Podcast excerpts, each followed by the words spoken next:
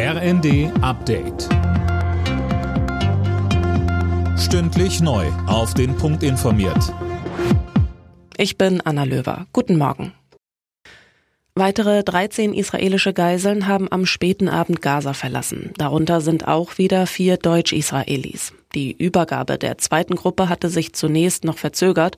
Wenige Stunden vor der geplanten Übergabe hatte die Terrormiliz die Freilassung überraschend gestoppt.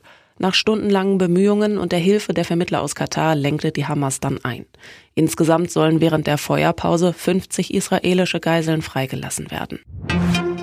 Deutschland steht solidarisch weiter fest an der Seite Israels. Mit dieser Botschaft bricht Bundespräsident Steinmeier heute zu einer Reise in das Land auf. Vorab erklärte er, Deutschland leistet humanitäre Hilfe für die Zivilbevölkerung in Gaza und auch das wird Thema bei meinen Gesprächen sein.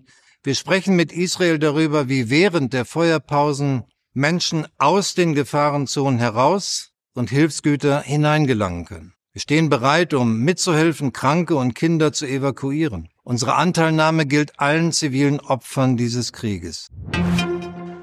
Die Debatte über das Aussetzen der Schuldenbremse hält an. Bundeslandwirtschaftsminister Özdemir will generell an ihr festhalten und sie um eine Investitionsklausel ergänzen. Laut SPD-Chef Klingbeil würde seine Partei dagegen das Aussetzen der Schuldenbremse auch im kommenden Jahr befürworten.